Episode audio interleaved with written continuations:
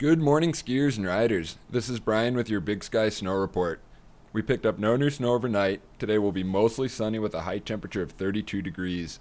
Winds will be out of the south southwest between 15 and 25 miles per hour. We have snow in the forecast for the remainder of the week with heavy snow likely tomorrow night. We're going to be full on powder skiing yet again really soon. Think snow, and I'll see you on the mountain.